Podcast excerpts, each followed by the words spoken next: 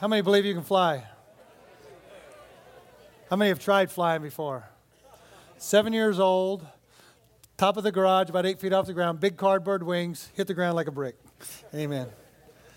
Well, tie this message is I believe I can fly, and I kind of like Rocky and Bullwinkle cartoons. I don't know, there's maybe a few people remember those around here, but they always had two titles. So my second title is Gravity, and hopefully this will be a little more exciting than watching uh, the movie where she's floating around in the air for an hour and a half. But we want to talk about the law of sin versus the law of the Spirit. Okay? Now, there's many natural laws in the world, and there's also a lot of spiritual laws that coexist. But first of all, let's see if anybody's got your word, your weapon of mass instruction. Don't want to forget that. There's a few. Wave them a little bit. There you go. Make the bookstores glad and the devil mad. Chop off some devil's heads. Na, na, na, na, na. Na, na, na. Gee, money, Christmas.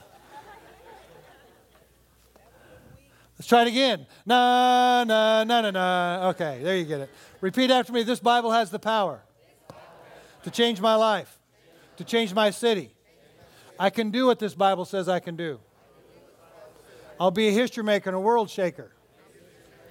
This Bible's a truth detector, a sin deflector, a faith inflator. I'm going to read it now. I'm going to read it later. If you believe that, give Jesus a shout and a hand clap. Amen. So, again, a lot of natural laws, a lot of spiritual laws that coexist together. For example, you drive down the interstate, you obey the traffic laws, and you stay under the speed limit. Your reward is you will not get a fine. If you try to defy gravity, like some of these on the video did, your consequences will be probably a trip to the emergency room. Now, the same is true for the laws of the Spirit. Obedience to the spiritual laws produces God's blessing in your life, and disobedience will produce a curse. Now, how many believe we're all born into this world? And we're all born into this world. We're all God's creation, but that doesn't mean we're God's children. You have to be born again to become a child of God. All right? And when you're born again, you're still in the world, but you're not of the world. See, it's not the water in the lake that causes you to drown. It's the water that gets in your lungs. And what causes you to spiritually sink is not us in the world, but the world that gets in us. And again, we're all God's creation, but to become one of God's children, the Bible says, as many as received him, to them he gave power to become a child of God. But we're not to remain his children. I wonder if we took a spiritual snapshot of the church in general, how many people would still be in their spiritual diapers, even though they could have been in church 30 or 40 years. See, we need to grow up in the Lord and, and learn to eat right. See, if your child was not growing and you took him to the doctor and they weighed him and said, you know, your child is in the lower percentile for their age and weight, you know, we need to do something. What are you feeding them? Well, we, we let them eat what they want. Like they eat lots of Skittles and they drink lots of sodas, and that's pretty much all they eat because that's all they want. Well, they're not going to grow very well. And you cannot expect to come to church and be spoon fed the Word of God and grow spiritually. You need to personally and daily eat from these 66 main food groups called the Bible. And that's what's going to cause you to grow spiritually. Amen? Now, when you're given authority in a certain area, then you begin to have certain rights and privileges that allow you to access certain uh, different areas. For example, uh, our judge, Sterling Lacey, he's able because of his position, able to probably access parts of the courthouse that I wouldn't be able to access. Policemen that are here today, they are able to access certain areas because they have authority now. They can go into certain areas with their badge or a key fob or a, or a key. They're able to access certain areas. If you're the president of a bank, you'd be able to access that vault because you have authority in that area and you have the keys to be able to do that. Well, God tells us, his children, in Matthew 16 19, and I give you the keys to the kingdom of heaven. Whatever you bind on earth is bound in heaven. Whatever you loose on earth is loosed in heaven. And I don't care whether you have a financial need, a physical need, an emotional need, a relational need, it can be found in the heavenly realm. If you had a need for $51,555, do you not think God has that available? He owns all the gold, all the cattle. It's available for you. You just got to be able to access it. What if you need a leg? I mean, you're totally missing a leg. Is not the creator of the universe able to do something like that? Has anybody heard of a man by the name of Smith Wigglesworth? I've shared this story before. Sixth grade education, a plumber, late 1800s, early 1900s, and documented miracles. People documented being raised from the dead under his ministry. And one of his famous statements is only believe. A man of faith. Every message has to do with faith. But there was a man he prayed for without a leg, and he prayed for him, and nothing manifested at that point. But he said, Now I want you to be obedient. I want you to go to the shoe store and buy a pair of shoes. He goes in there, sits down, the, the, the shoe clerk notices him and asks what he needs, and he says a pair of shoes and what size, and then the guy's kind of stumbling to get, you know, what size to get, and the guy realized, man, he doesn't have a leg. And he said, just go get me a pair of shoes. The guy comes back with the shoes, a little awkward what to do, and the guy's looking at that place and just get the shoe out. And as he gets the shoe out and holds it out, a leg grows into the shoe. Now, is not God able to do that kind of stuff? He really is. See, He can override any natural laws in place. You know that same verse you read in Matthew 16? He'll give you the keys to the kingdom of heaven. Listen what it says in the Message Bible. And that's not all.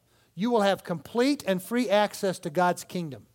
Keys to open any and every door. No more barriers between heaven and earth, earth and heaven. A yes on earth is yes in heaven. A no on earth is no in heaven.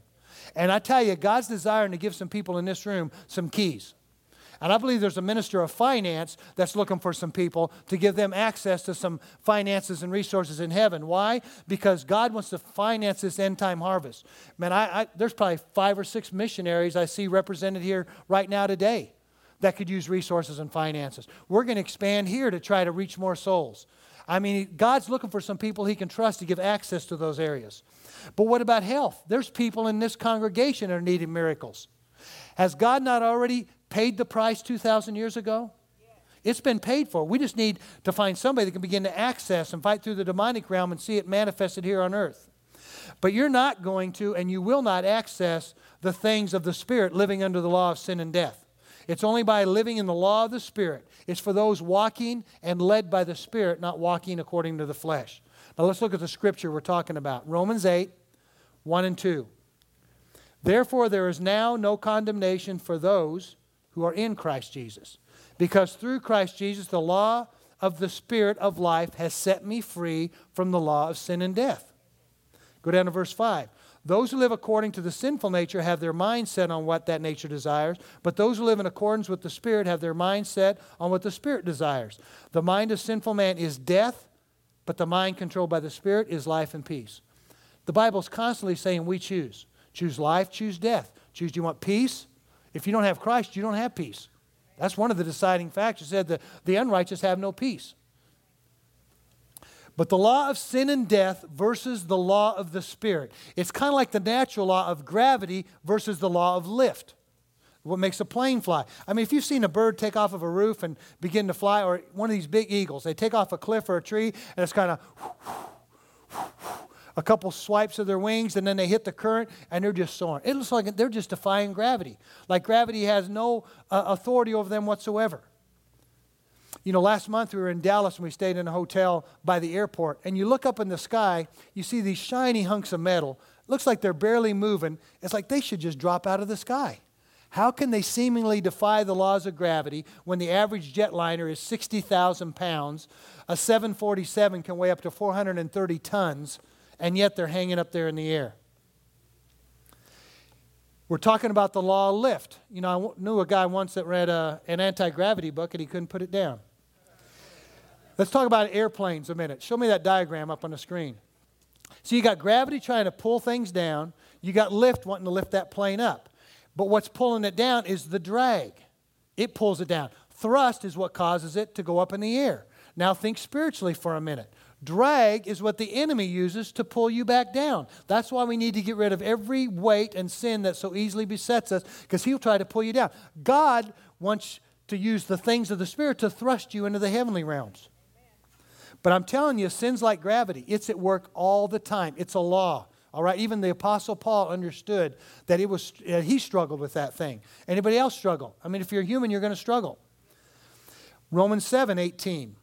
I know that nothing good lives in me, that is, in my sinful nature. For I have the desire to do what is good, but I cannot carry it out.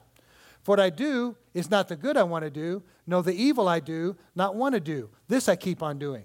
Now, if I do what I do not want to do, it is no longer I who do it, but is the sin living at me that does it. And it goes on for some great verses. They're in my notes. If you want to get the notes, they'll be online in a couple days at churchontherock.org, and there's some extra notes in there and scripture. So it's the power of law of sin that wants to keep you on the ground and not let you enter the earthly, the heavenly realm. It wants to keep you on the ground. But it's the Spirit of the Lord, the law of the Spirit, that wants to thrust you into the heavenly realms. Why? So you can access the things that are needed because you are heirs and joint heirs of Christ. He paid for it so we could have it. He became poor, the Bible says, that we might become rich. Now let's talk about access a little bit. First of all, God wants us to access the heavenlies. That's why He's offering you the keys of the kingdom of heaven, to be able to access those things. Now, the enemy wants to access your life, to try to drag you down and try to destroy you. He comes but to steal, kill, and destroy. Now, how can the enemy get into your life? He's got to go through doors, he has to have legal access how, one way he can begin to influence is through the doors of your eye gates and your ear gates. He can go in there to begin to influence. You know, when, first of all, when you do drugs, it opens you up to the spirit realm. That's why people who do drugs see these crazy demonic things. It opens you up. Music opens your soul, it prepares your soul to receive a message. That's why when we, we sang, we we're preparing our, our hearts to receive a message. The enemy knows about the power of music. Why is it so many times that when somebody commits suicide, you find a suicide note that had lyrics to a song? Did maybe he would just begin to influence and try to work on you? So when you, something bad happened and continued to happen, pretty soon you're living under a spirit of depression and discouragement, and, and then you open a door, and then the enemy comes in and, and steals everything he can. Let's look at this in kind of in a biblical uh, picture here. Genesis 4. Adam lay with his wife Eve. She became pregnant and gave birth to Cain. She said, With the help of the Lord, I have brought forth a man. Later, she gave birth to her brother Abel. Now, Abel kept flocks, Cain worked the soil. In the course of time, Cain brought some of the fruits of the soil as an offering to the Lord, but Abel brought fat portions from some of the firstborn of the, of the flock. The Lord looked favor on Abel and his offering, but with Cain, his offering, he did not look with favor. I mean, why is that, first of all? Just kind of pause. Because God always has a prescribed way of doing things. And then there had to be bloodshed for a sacrifice. There, plants don't bleed. It had to be an animal that gave, you know, Cain's thinking, well, this is what I did. I want to show off what I did, possibly. I don't know what. But he didn't do it God's way. I'm telling you, if Jesus hadn't showed up and shed his blood, we'd be coming to church today with goats, and it'd be a bloody mess today. But Jesus paid the price once and for all that we wouldn't have to do that. We could enter in to his presence. Let's go on and finish this. So Cain was very angry, and his face was downcast. The Lord said to him, Why are you angry? Why is your face downcast? If you do what is right, will you not be accepted? But if you do what not is right, sin is crouching at your door. It desires to have you, but you must master it. Which he didn't, because he said to his brother Abel, Let's go to the field. While they're in the field, Cain attacked his brother Abel and killed him. Disobedience always moves you away from the favor of God, just like obedience will move you and give you access to God's favor. You know, in the New King James Version, where it says sin is crouching at the door, you just picture that. He's just waiting for you, just waiting for you to open that door. In the New King James says sin lies at the door. I'm going to tell you, sin is a liar. It's at that door lying to you. It's saying, man, doesn't this look glittery? Isn't this going to make you feel good? Isn't this going to make you feel better? Isn't this going to solve your problems? I'm going to tell you, sin always takes you farther than you think it's going to take you costs you more than you think it's going to cost you, and leaves you in a place you never thought it'd leave you. How many have been in some of those places? Thank God for his delivering power. Amen. And here's the thing it's always a lot harder to shut the door than to open it.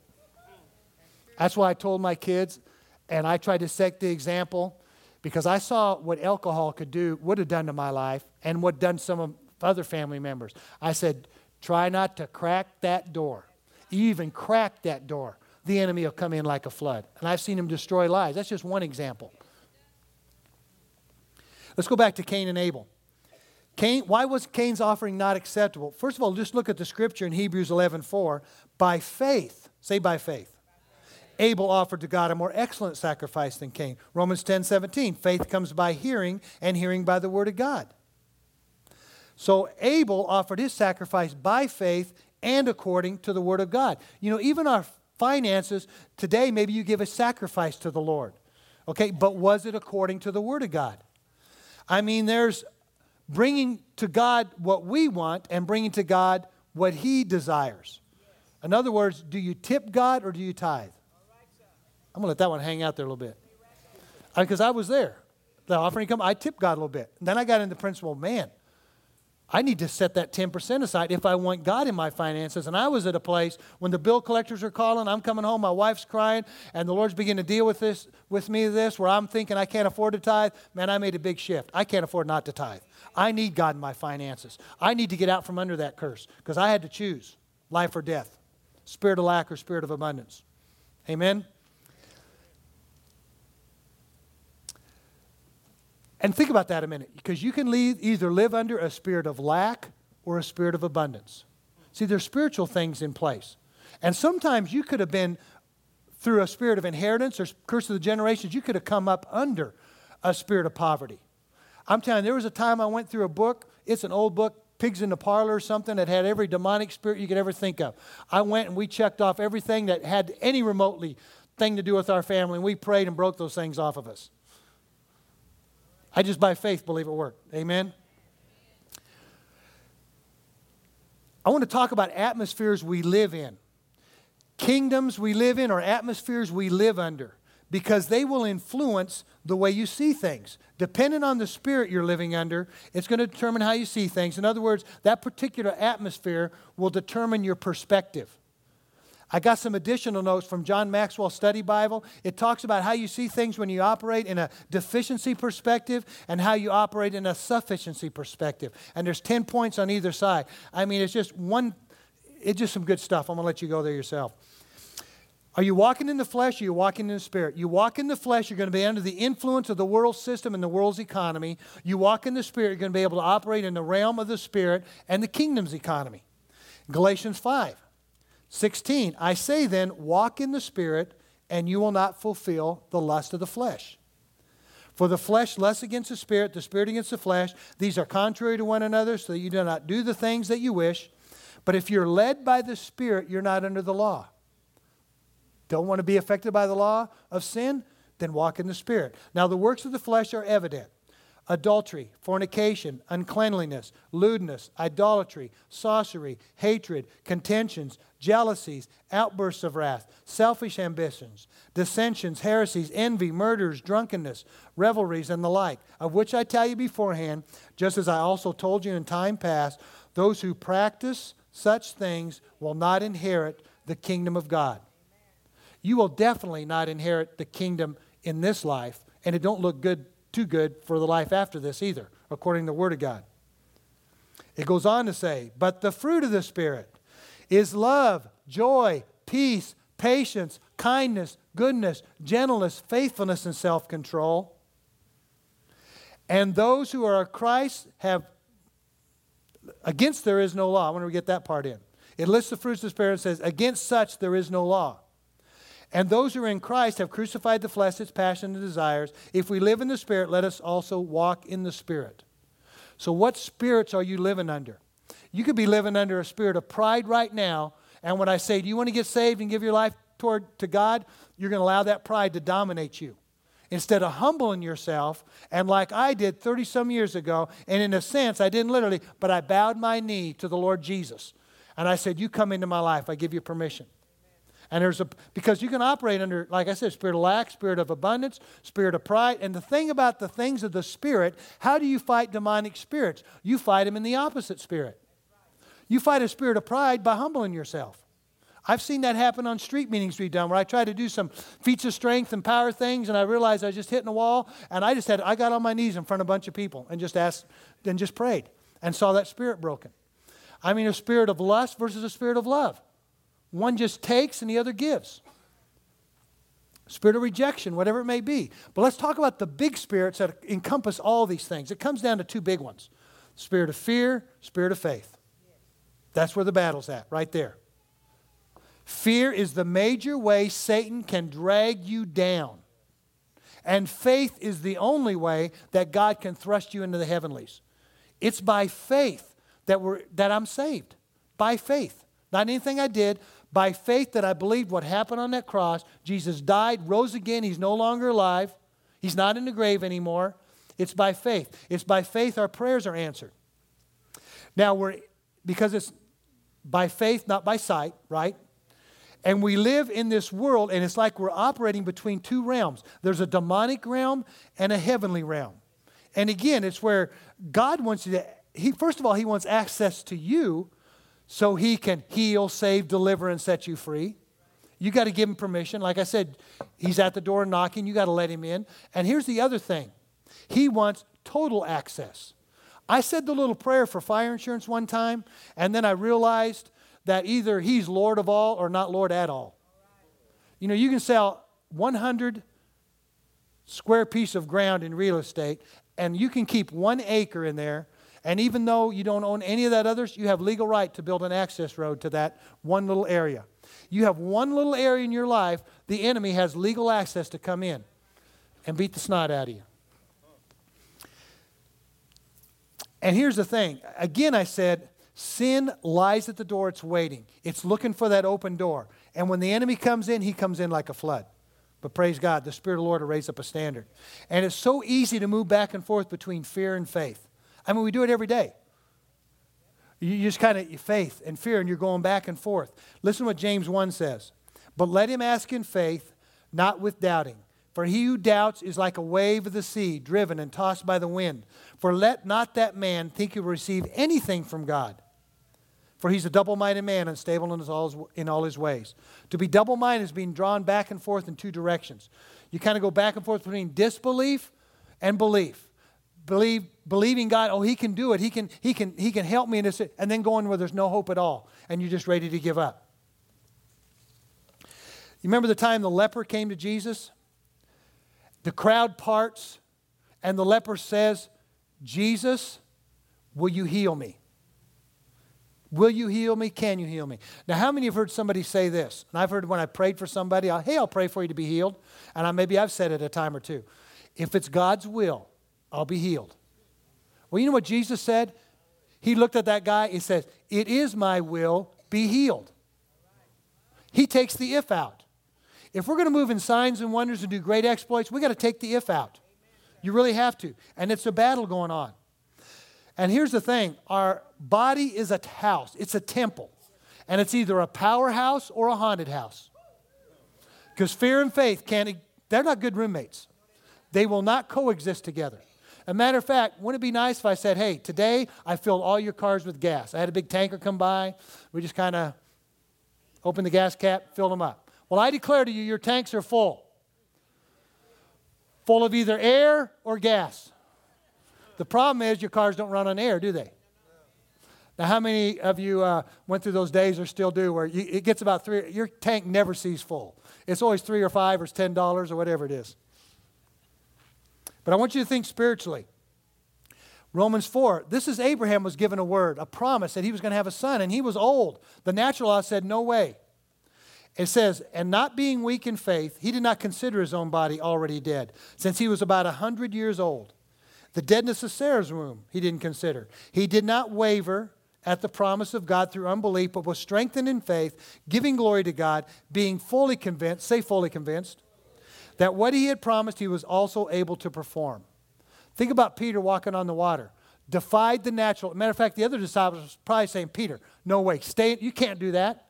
But he got out there, defied the natural laws, walking on water. But the enemy said, ah, I can't have that. And started to whisper, speak, got in the ear gates. I, hey, look at those waves. Look, look at those waves. They're big. Listen to those, listen to that wind. And pretty soon, bloop, bloop, bloop, bloop, bloop, bloop, started to sink. Until what? He got his eyes back on Jesus, which is the Word. He is the Word. Say, Jesus is the Word.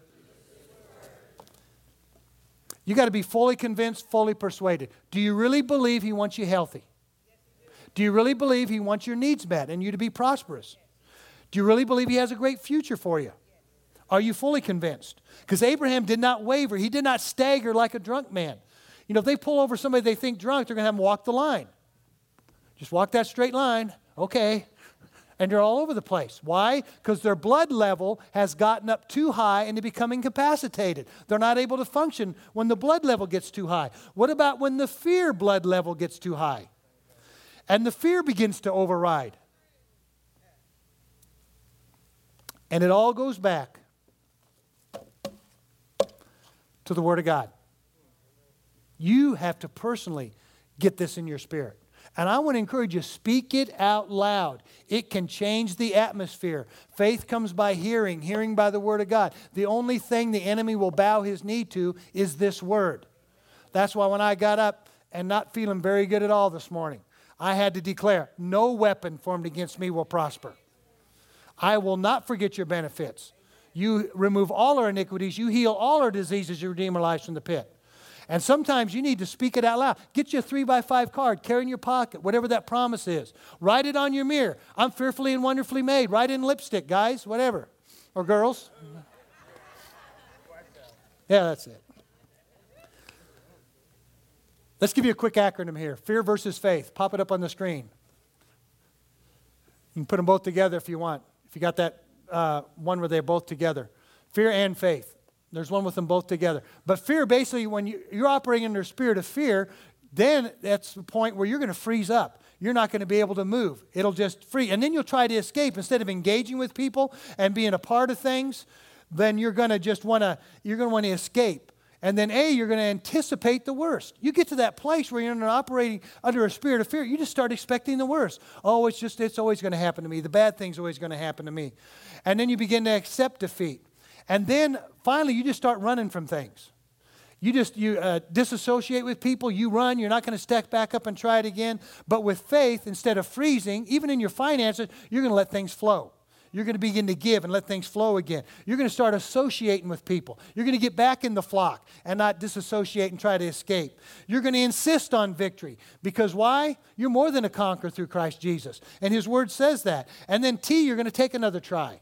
That means you're going to get back up to the plate. You're not going to give up. You're going to get back up there and try it again.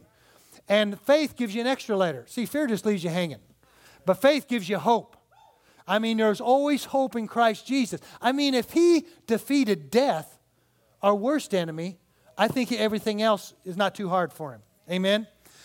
You know, as I close, I've been uh, ministering to, and talking to a close friend that went through a divorce. And I'm going to talk about divorce because uh, I just saw them having a hard time relationally kind of getting back in the game.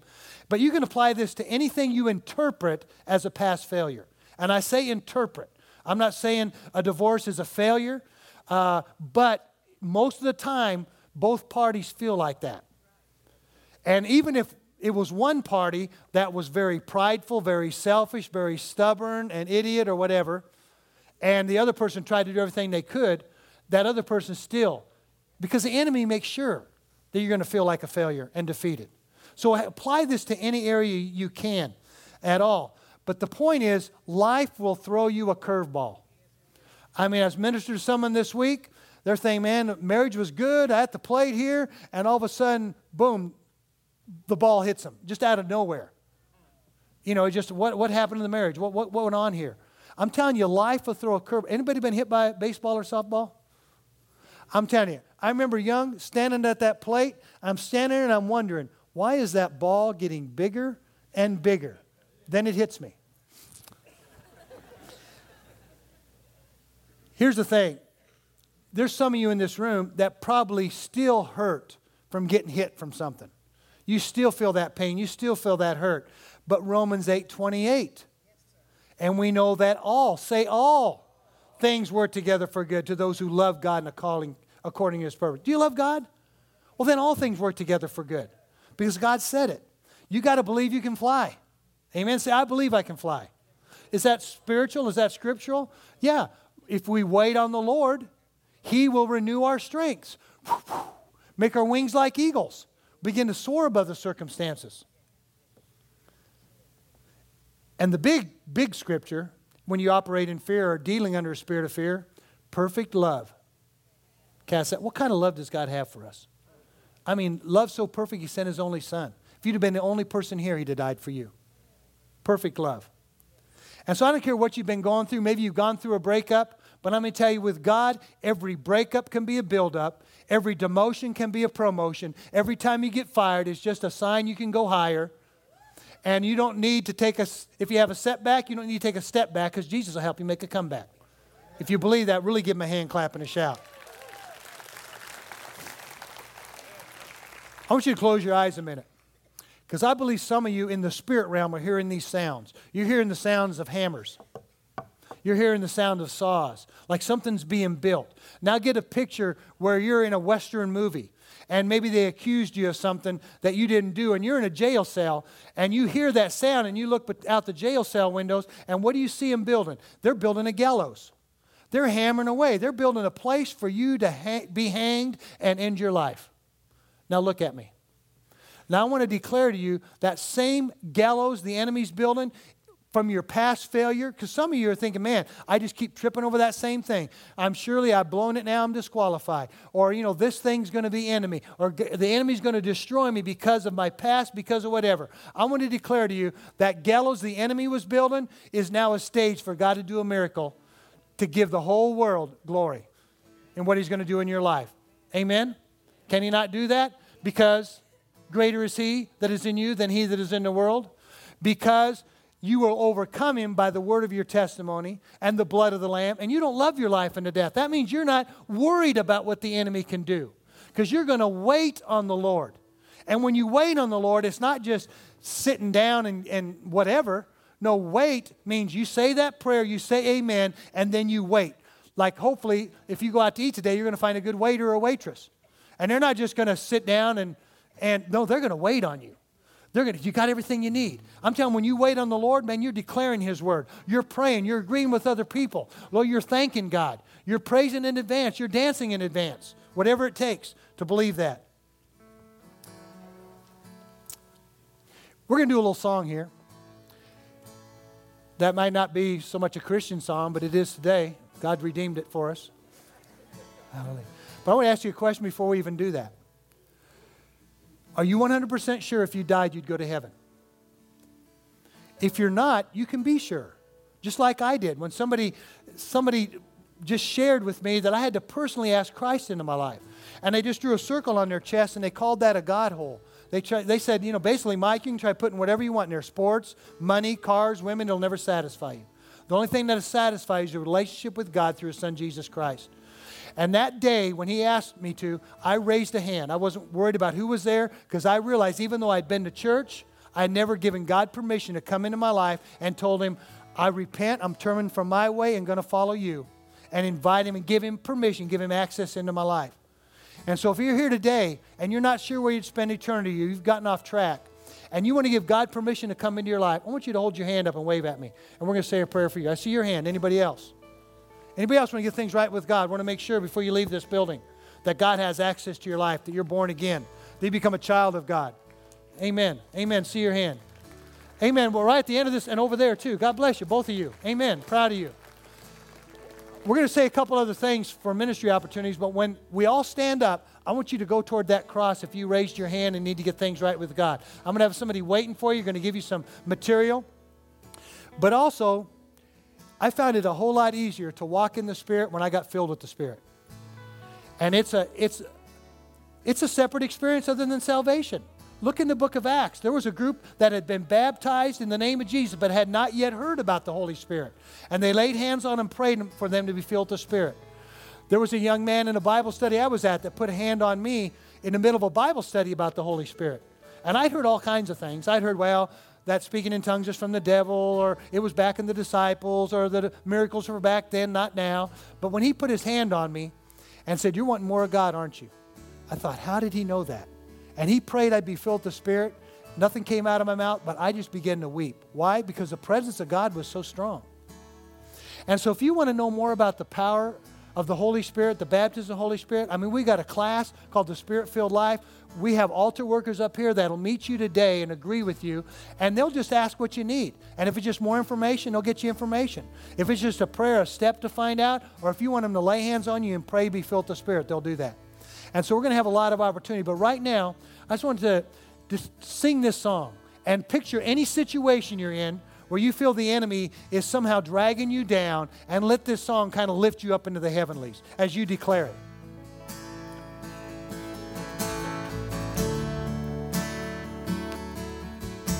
I used to think that I could not go